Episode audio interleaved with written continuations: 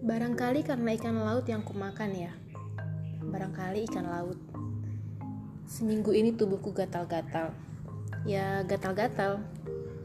Karena itu, dengan 500 rupiah aku daftarkan diri ke loket. Ternyata cuma 150. Murah sekali. Oh, murah sekali. Lalu aku menunggu.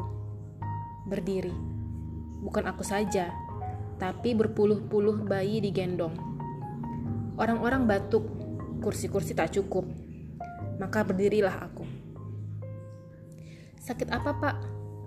Aku bertanya kepada seorang bapak berkaos lorek kurus, bersandal jepit, dan yang kemudian mengaku sebagai penjual kaos, celana, pakaian rombeng di pasar Johar. Batuk, pilek, pusing, sesak nafas. Wah, campur jadi satu, nak. Bayangkan tiga hari menggigil panas tak tidur, ceritanya kepadaku. Mendengar cerita lelaki itu, seorang ibu 40 tahun menjerit gembira. Ya ampun, rupanya bukan aku saja. Di ruang tunggu berjejal yang sakit pagi itu. Sakit gigi, mules, mencret, demam, semua bersatu jadi satu. Menunggu.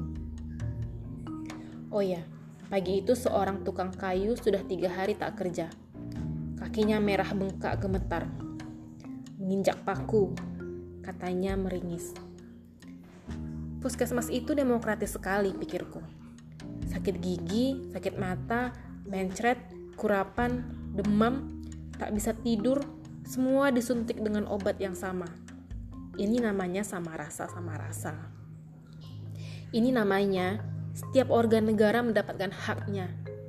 Semua yang sakit diberi obat yang sama. Reportase dari Puskesmas, Wiji Tukul.